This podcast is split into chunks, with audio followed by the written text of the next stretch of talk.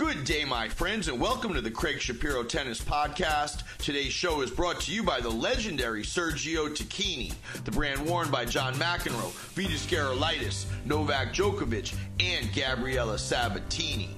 Check them out at sergiotacchini.com and use the code Craig30 in all caps to receive 30% off of your order. Today's guest was born near Frankfurt, Germany, and in 1995 got to 27 in the world. She played in 19 majors and was a member of the German Fed Cup team. She battled depression throughout her pro career, and we discussed it in length. Meike Babel is today's guest. So you're in Denver. Denver, Colorado. Yep, right in the middle. You're in the mile high city. yes not necessarily the hotbed of tennis, but well, that's like almost like one of the most difficult things to do is play in altitude. It's it's definitely interesting. I mean, you get used to it, but I can absolutely understand why we don't have any pro tournaments. Woman, you hear former world number 27 from Germany. We're going to get into this. Um, I remember you when you came on tour. I felt like you came out with like a lot of fanfare and it's very difficult to find information about you. I have to say, and yeah, and uh, that's Meike Babel. Thank you. Sure thing. Yeah, I, I, think the the getting information is just like I mean we didn't have social media, and I'm you know it's a two edged sword. So I'm kind of happy about it. I'm kind of not happy about it. But you had Steffi. I mean you had Steffi. So Steffi was you know the she soaked up all the attention with which again was good and kind of not so great sometimes. Steffi got Steffi, to yes, yeah, Steffi went to the moon. You were 27. I mean, that's no joke. So, what is it I'm looking at on that left arm? Is that a full sleeve of uh, ink? That is a full sleeve of ink. That still, yeah, that still misses the color um, because yeah, COVID happened, and then tattoo parlors had to yeah close down. So I still have to fill in the color. Now, what's the story behind? Uh, what's the story behind the art? Um, I'm very, very interested in Buddhism, and I think if I'm saying anything, I'm more spiritual. So there's some Buddhist art on there that kind of helps me. I don't think you can see it. No. There's a tiger here, and there's uh-huh. a dragon up here. Are you Buddhist? I'm I'm subscribing to the philosophy. Let's put it this way, um, because it makes the most sense to me of how life unfolds. Um, so yeah, those mean things to me. There are certain characteristics that these animals have, and that kind of you know every now and then when I'm about to go off on somebody, I go like, all right, patience. oh, I see. yeah, so they're constant reminders. That's very cool. Let's get into it. As you know, I do a five set format. The first set's the off the court report. How has the pandemic and the new Delta and such affected you in Denver as of the latest news we've been seeing? Uh, we're we're fine. I mean, I'm in an outdoor facility only, which is bizarre if you think about Colorado. What you play tennis outdoors in the winter, but since you know tennis is one of the safest sport to play, and you know thankfully we have a lot of uh, you know smart people that get vaccinated, so it, it's been fine for us. Business as usual this is the second set. It's the on the court report. I mean, there's so much tennis going on. We're right in the middle of the hard court season. Do you keep your eye on pro tennis? I do, yeah. I mean, I'm, I'm still kind of watching some or watching more now because I find it a lot more interesting now than maybe 10, 15 years ago.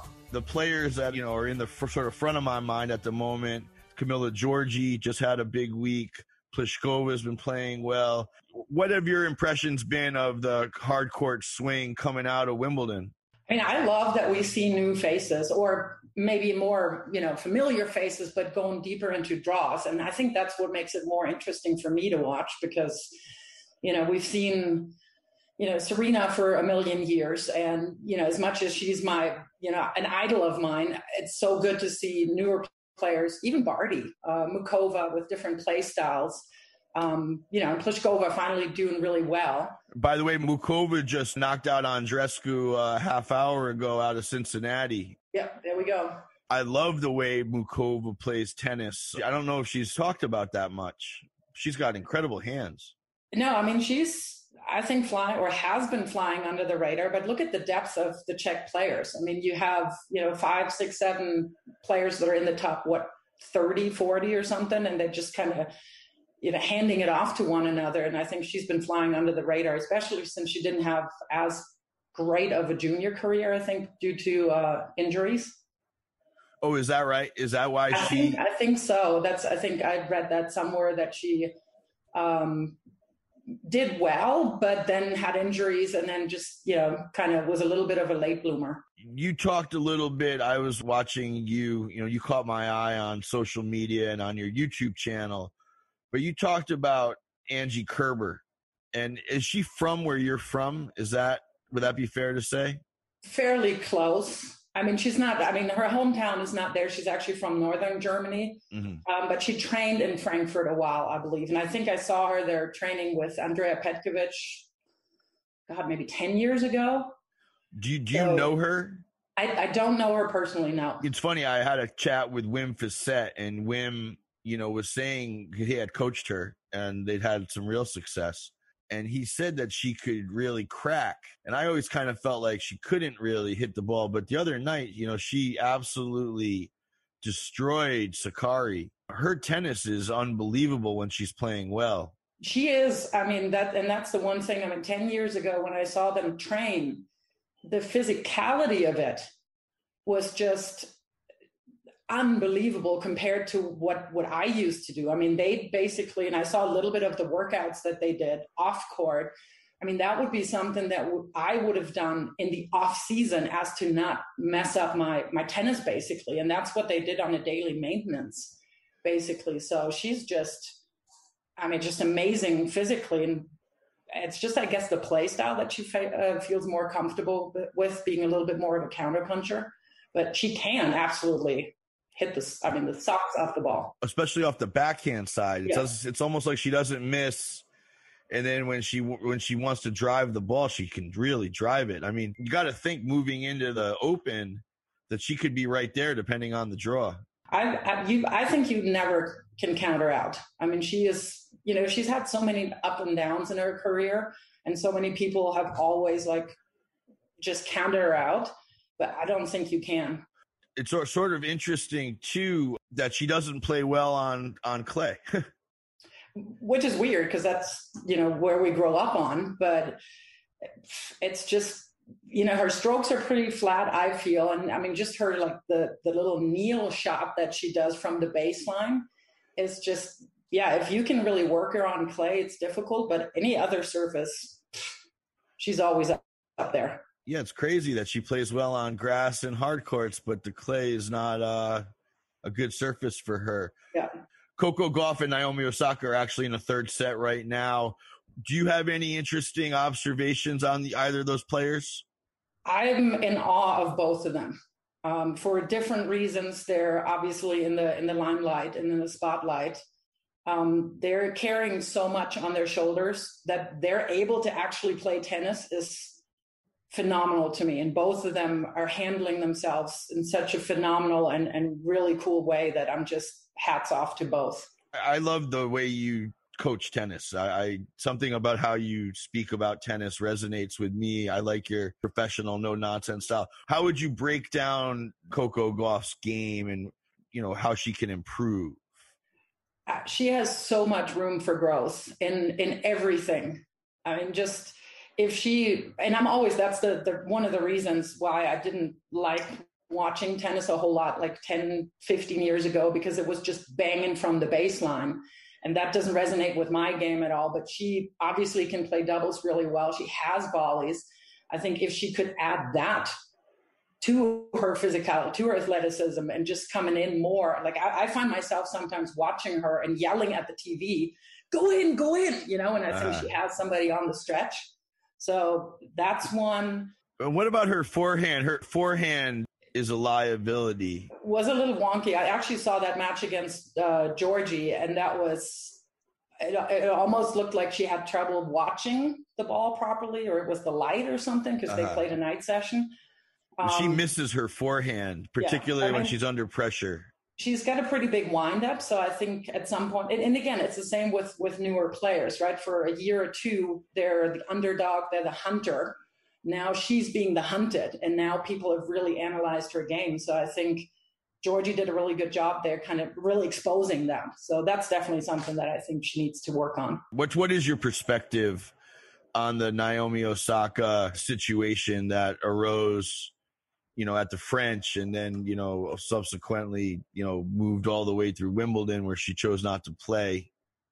Yeah, um, having dealt with depression my entire life, and basically being on medication and being, you know, seeing therapists and all that, I can only say that is that she dared to say, I'm withdrawing because of my mental health and putting my mental health on top of everything else is the bravest thing because she could have said like hey i tweaked something i you know just to kind of keep that on the down low but she chose to make that a topic and i think it's helping so many players because I know, I mean, this the environment of pro sports, whether it's in tennis or any other sports, is absolutely brutal.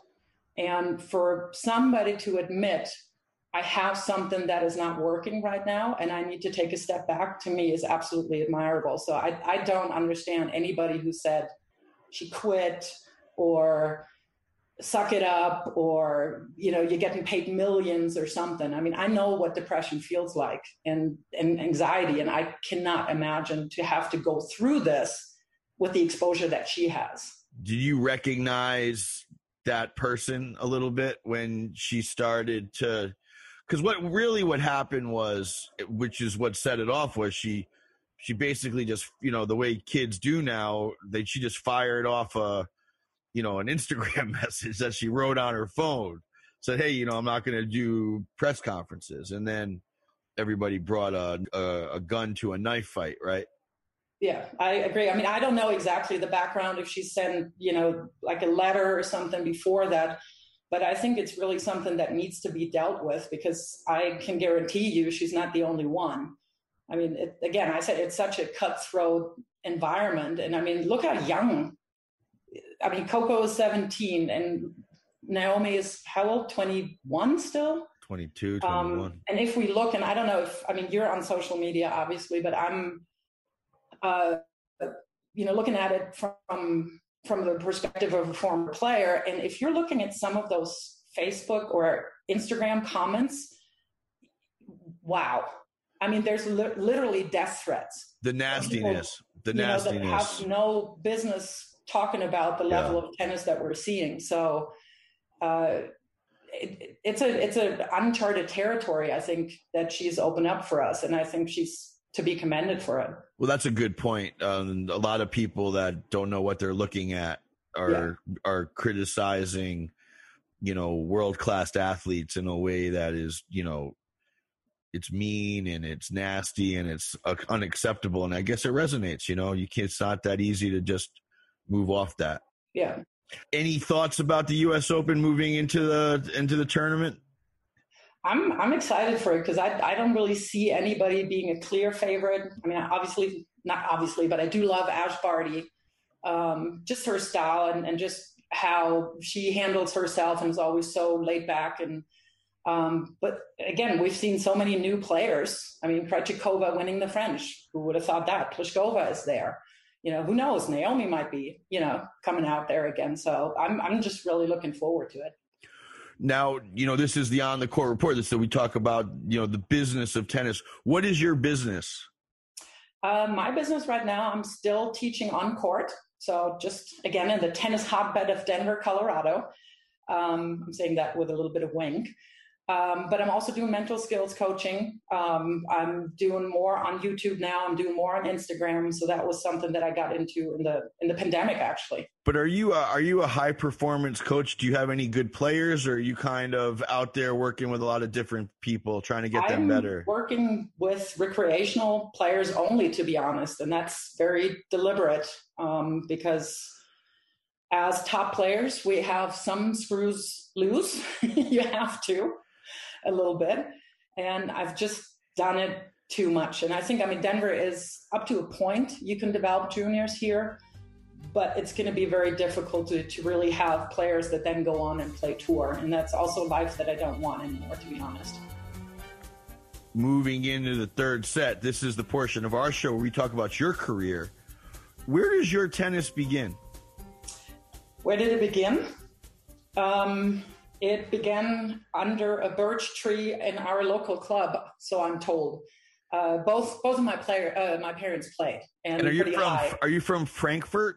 I'm from a little town outside of Frankfurt. Yeah, nobody would know that. Dirk Hordorff would know it. um, but yeah, both both of my parents played, and you know, just as it was custom back then, it's like you know the kids come to the club, and um, rumor has it that apparently I stole a racket. I still maintain to this day that I borrowed it uh, when I was three or four, and just started copying the older kids, and the older kids played with us. Um, and my first recollection is just being with a bunch of kids and just playing against the wall and you know just knocking balls back and forth. So that's What's the name of the town? What's the name of the place you're from? Uh, it's Neu-Isenburg. You say it again. Neu-Isenburg. Neu-Isenburg. Excellent. Yeah. So I'm putting it on the map now, on the tennis map. Neu-Isenburg. Correct. and yeah. we, and you fly to Frankfurt Airport to get there. yes. Yeah. Okay. So how did you get good? Um, I didn't in the beginning, to be honest. Uh, my dad is a coach or was a coach, um, but for the longest time, I really, I, I was just one of the kids playing, and we had a bunch of of kids that were fairly good, but I never. I mean, I was not one of the kids that was out there for six hours at age eight. Um, I was, you know, I played basketball, I played with my friends, um, but the the kudos that I have to give to my dad right from the get go when I started playing then or I was in lessons, he gave me fantastic technique. So that I had really really good strokes, and then once I got a little bit more serious, that was like age 13, 14, which now is like senior age. I leapfrogged a bunch of people. Your father Mhm. taught you your technique, Yep. and you have like you have very. I've, I've watched you hit on your YouTube channel. You have classic technique. Yep. Back Real- then, 30 years ago, it wasn't classic. Now it is. and that's a clean, smooth, one-handed backhand and uh Eastern forehand. Yep, just regular Eastern grip. Um, I actually had a two-hander, but then I saw a guy in our club who had a really great forehand, a really great two, uh, one-hander, and I said to my dad, "I want that," and he goes like, "Okay."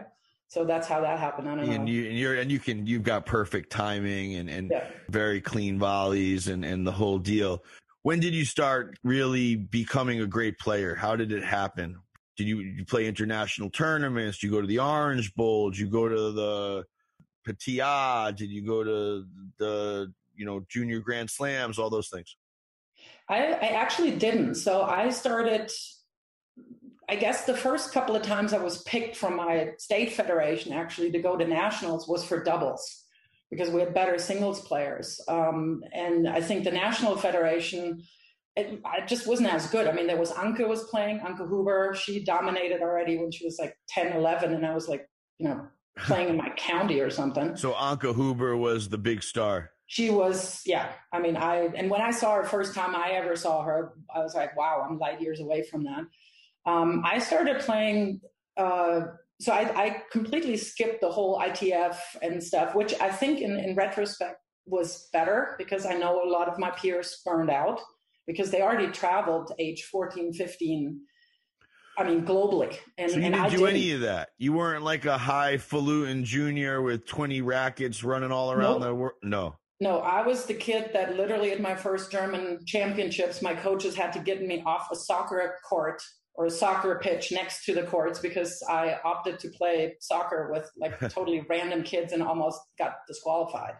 So I didn't focus on tennis a whole lot. But then, like age 15, 16, all of a sudden my, my technique kind of gave me an advantage against kids that had, you know, just solidified their groundies before. And that's when I really took off. And I played a lot of adult prize money tournaments at home. You played So- Bundesliga.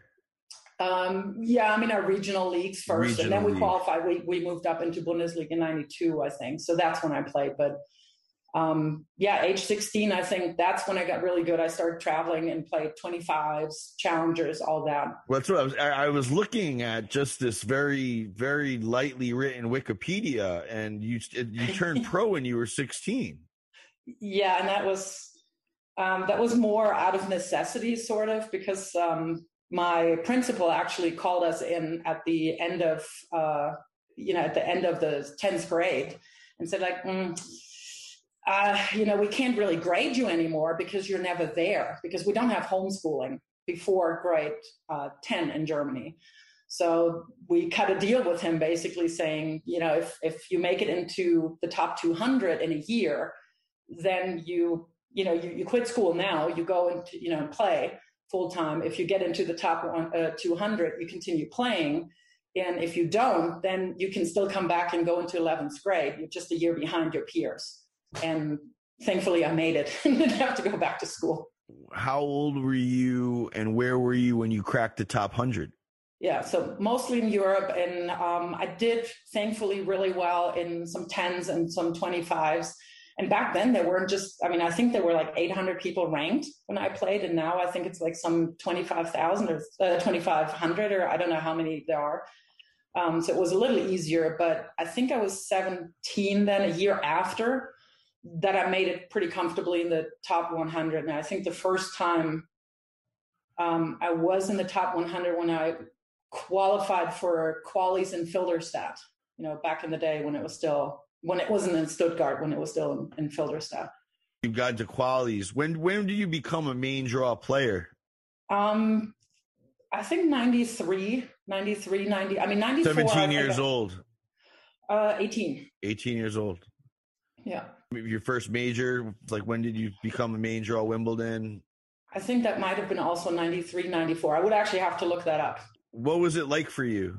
Uh, it was impo- I mean, it was pretty intimidating. Um, I played a couple of junior tournaments. Played Wimbledon once. I played French Open once at juniors. You did, but I had never been at the U.S. Open, never been at the Australian Open. Um, you know, a little bit of imposter syndrome. I do have to admit. All of a sudden, you're like, "Whoa, okay, here's you know Martina Navratilova walking walking by me. yeah, oh wow, sure. I'm you know have you know playing on the court next to whoever it was. So it was pretty intimidating. When was the first time you ever saw Steffi Graf?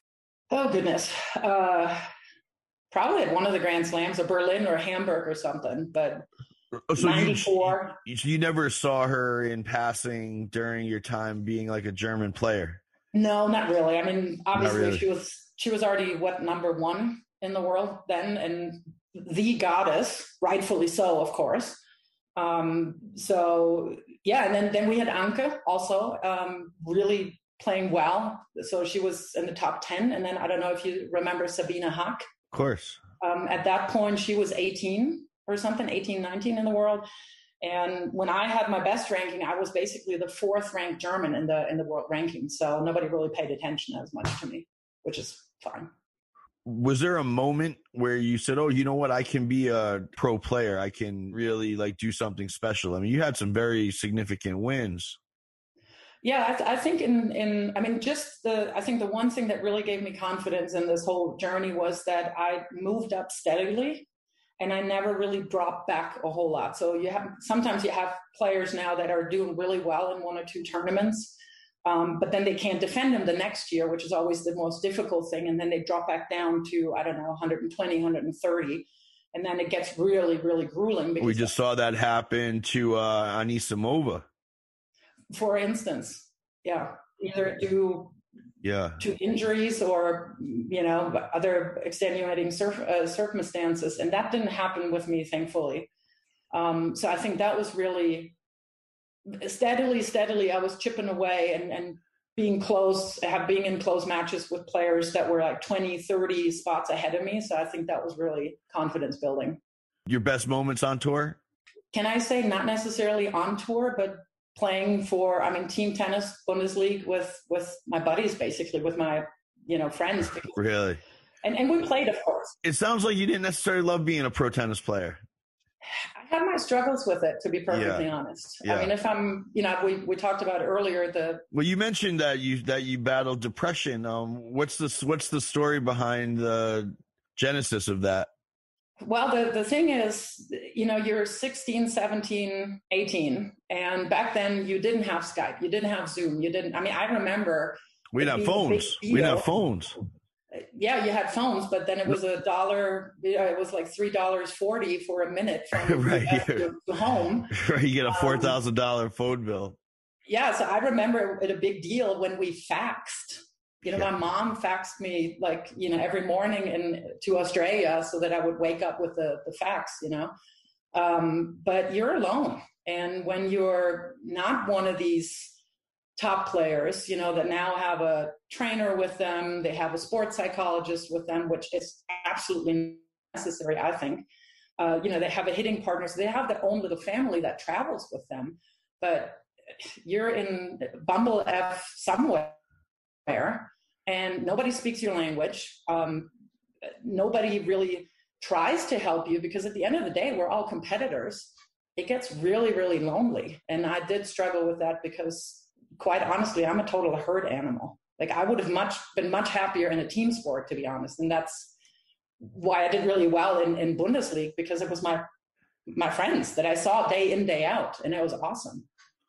You know, Tim Mayotte shared some of the same things with me on my show uh, that you're saying that it was a lonely place. The locker room was tense. McEnroe and Lendl, like really, and Connors really made it like a kind of a shitty place to be. And he and he he he had his struggles. It sounds like that was the case for you too. Yeah, absolutely. I mean, there's no talking about. I'm around it.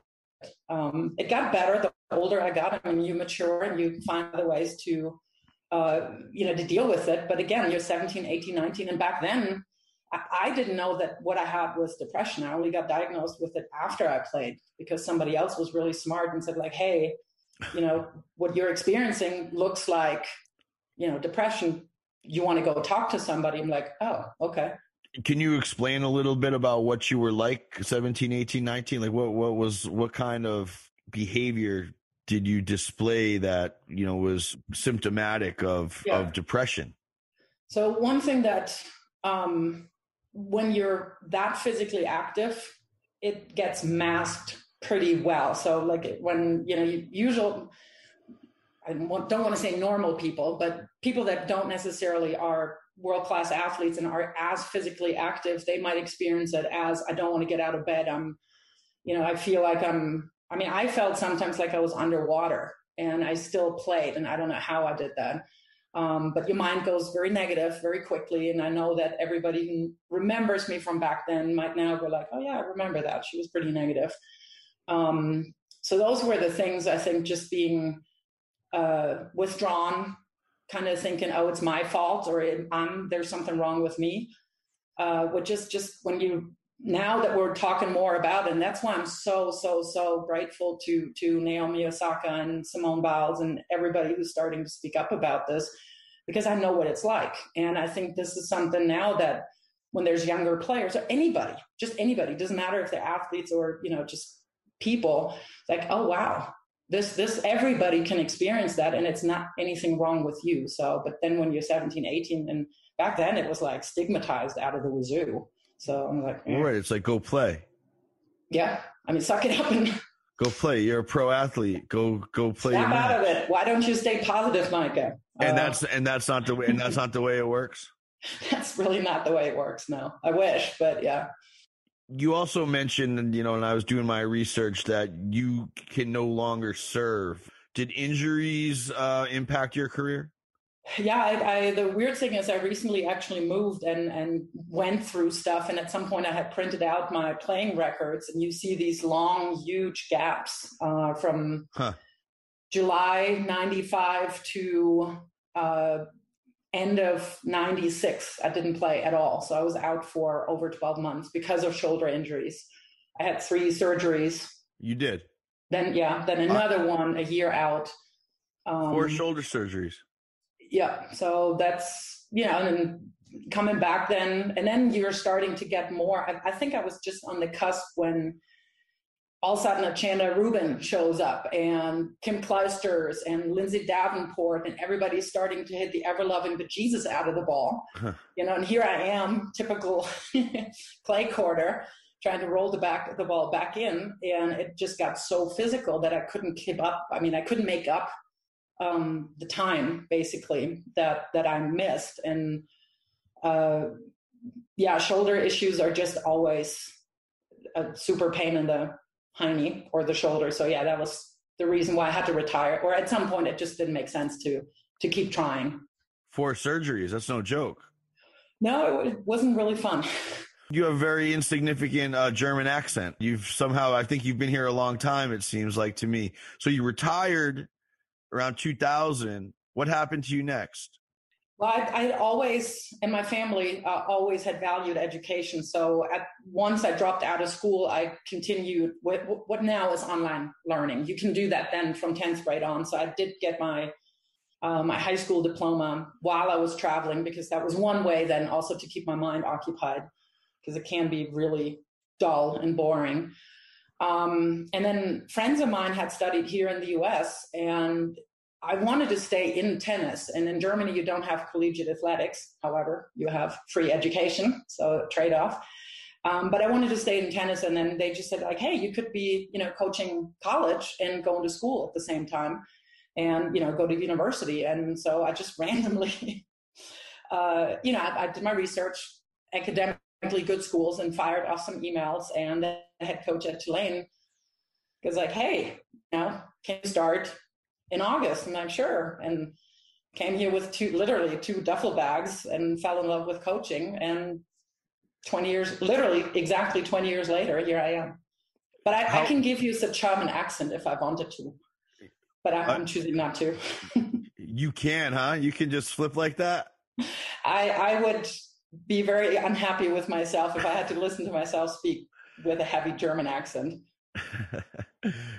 no, when you told me that you were from where Dirk Hordorff's from, I mean, his English is such, it's, he speaks with such a thick German accent. When you didn't have one at all, I was like, oh, I wonder how she lost that. So you were in New Orleans. I was in New Orleans for two years. Then I transferred to uh, Nashville, Tennessee, to Vanderbilt. Yeah. Why did you change from Tulane to Vandy? Um, we played Vanderbilt, um, and we were basically the warmer upper for them for the season because they had just won national or were runner up, I think, um, mm. in the hmm. finals. And I just loved Coach McDonald. I saw how he interacted with the girls and how, or young women, I should say, super respectful, super just a fantastic human being. And I talked to him a little bit and kind of wanted to pick his brain. And, and, you know, one thing that really stuck with me was, you know, what I'm doing is like, it's 10% tennis, 90% is caring about the person. And that is exactly how I would have loved to be coached. And then it so happened that his assistant resigned. He called me, and that's, you know, the rest is history, as they say. Sorry, and who's this coach? Uh, coach McDonald. Yeah, Coach Jeff McDonald. He's been there forever, and he's he's just an incredible human being and and phenomenal tennis coach. Jeff McDonald, the longtime Vandy women's coach. Yeah, and they've been a yeah. they've been a real deal program for a really long time. Yeah, and he did. I mean, we we talked so many times. I mean, we we did. I think we did a really good job, or he did a really good job. And now Aleke uh, Tsoubanos, the head coach there, developing players. But it was never really just about developing players. It was, you know, helping young people really see who they are, what they can be, and and you know just supporting them on their on their journey, whatever they wanted to do. That's interesting. You're a real believer in college tennis. I love college tennis. I mean, I and that was one of the funniest things that uh, Jeff said at some point. He said, "Babs, I think you would have been a phenomenal tennis player, and you would have, uh, or a phenomenal college player because you are such a team player." Right. And the only thing that would have dri- driven me nuts, he said, is when people. I'm very German with being on time and being, a, you know, yeah. doing everything in a very regimented way. He probably yeah. would have, you know, he was right when he said like you would have hated some parts of it, but just being in a team and having so many opportunities to play right? I mean, they play however many matches a year. Um, and I think we're seeing so many college players, uh, Danielle Collins just now, or Jenny Brady, I'm just unbelievable college players, and you can make it. Danielle Collins won uh, 12 matches in a row, won yeah. tournaments on two different continents, and you know brings that feisty college tennis style to yeah. the pro ranks. That's very interesting, though. It's like you hit the peak of tennis. You got to 27 in the world. You were a Fed Cupper for for your country, but yet you struggled on the pro tour mentally, physically. Yeah. You blew your shoulder out, right, for all intents and purposes. And then you folded right into the college tennis scene for the majority of your adult life. Yeah, I mean it's a it's a great what I loved about it is that you have somebody for 4 years. So you can really I mean we had a I was there for exactly 4 years and then then I got sick of the traveling I do have to admit because I'd done that for the better part of of you know my adult life already. But I had one two players from being a junior and then you know graduating and then you're getting so invested and now you're following them what they do in their adult life and you have these memories that i think are just such a phenomenal part of your life that it's it's a cool thing. I mean i would just hands down recommend that to everybody. Play college do it. Sounds like you need to get your own team. Sounds like you need to are you in line for a college uh, job? No. No I'm, I mean, at the end of the day i'm really happy now that i'm i'm settled. I'm in one place. Um, what the I did like oh, was, the traveling was exhausting. Yeah, especially now with with COVID, and I mean, I can't imagine what they're doing day in day out, and then airports and whatnot. So that that got old really quickly. So if if I could be a you know maybe an assistant coach or something, and then the pay would also have to be a little bit better. Volunteer assistant, Meike Babel. Wow, what a story! It's definitely interesting. Yeah. Yeah. No, for sure. What's the moral of the story? moral of the story is that I didn't know what the heck I was doing when I turned pro. Um, also didn't know what the heck I was doing when I just said like, all right, I'm going to leave Germany and um, I'm going to make a life here. But what I've learned really is that through tennis, I've learned so many life skills. It doesn't really matter what life throws at me. I can I can deal with it. So that's I think what I've learned from this so far. What's interesting about your coaching methods and style, why should somebody subscribe to your YouTube page? And what, what can a player learn from you that's interesting? Um, I'm not a BSer. I don't know if I can say the proper word, or you're going to bleep me out then. Um, I'll be fairly straightforward.